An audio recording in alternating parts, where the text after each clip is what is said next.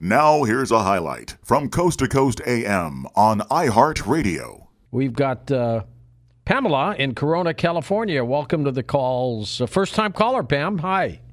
Hi, how are you, George? I'm great. Happy New Year. Happy New Year to you. I've been a long time listener. Thank you. What's up? Um, well, I just wanted to let you know that I, I live in Corona in a uh, senior nursing facility, and we're getting hit really hard with uh, the coronavirus. Oh, geez. And um, it it missed us for a long time for the first part of it, but with the second uh, Wave. stage of it, it really hit us hard.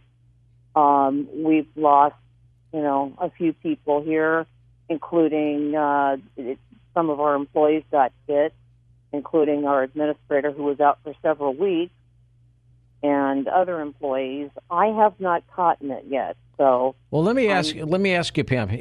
Last year, the the year before COVID, did you see anybody get sick because of the flu or anything like that? Um, sometimes, you know, and there's there's different Ill- illnesses that hit SNF, uh, which is an acronym for Senior Nursing Facility, and you know, you just you get all kinds of illnesses. Even I get illnesses. I have uh, arthritis and different autoimmune diseases Sure. that uh, leave me open to different infections. See, what I'm trying to ascertain is, you know, people got sick before, but nobody said anything about it, so nobody really knew anything about it. But now, you you stub your toe and they blame it on COVID. I mean, everything's COVID, COVID, COVID, COVID, and I'm just wondering if we're creating panic or whether this is really something that's really bad. It it is very bad. Um, I keep on hearing from everybody that they've never seen anything like this. Um, I, in my memory, I've never seen anything like this, and I remember my grandparents talking about, you know, different things. You know, my grandfather fought in World War One for Wow. Royal Canadian Air Force. Yeah. And so I remember different things that he used to say. But he never talked about the Spanish flu. He never talked about, you know, really any illnesses. Now, I did get the vaccine a couple of days ago. Any uh, reaction? Uh, no, Good. none. So, and I got the uh, Pfizer one. Well, and technically, you should be immune from this thing. Well, If it no, I works. have to have a second. I have to have a second shot. Right. Uh, uh, that's what, 30 days later? Uh, uh, three weeks. Three weeks. Okay. And does it have to be three weeks Yes. or, or, or uh, screws up the whole thing? Well, according to them, that you know they're the ones who set the protocol. So, How many people have died at the nursing home because of COVID?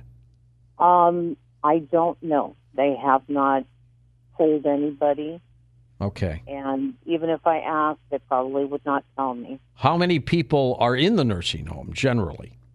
Uh, generally, about 175. That's a lot of people. Yeah, it is. Is it, is it, and and I would assume because of the elderly, deaths are relatively ongoing at these nursing homes, right? Yes, yes. Although the population, uh, now I've been in nursing homes for 10 years, and I'm just 59 years old. You're young. Yeah, I am very young. And I've been in them for 10 years. And this is the fifth facility I've been in. See, if you were to say, you know, George, last year, 10 people died from whatever in the nursing home. This year, 50 people died. Then I'd say there's something going on here with this. But uh, Yeah. I'd love to get those numbers one day. Well, if I do manage to get those numbers, I'll call you back and let you know. Okay, Pam. Thanks. Be safe out there, and uh, definitely get that other vaccination. I'm not getting the vaccination. I'm not getting it. I don't get the flu shot, and uh, I'm just knocking on wood, taking my vitamin C, vitamin D3, zinc, quinine water, all my supplements that go with it.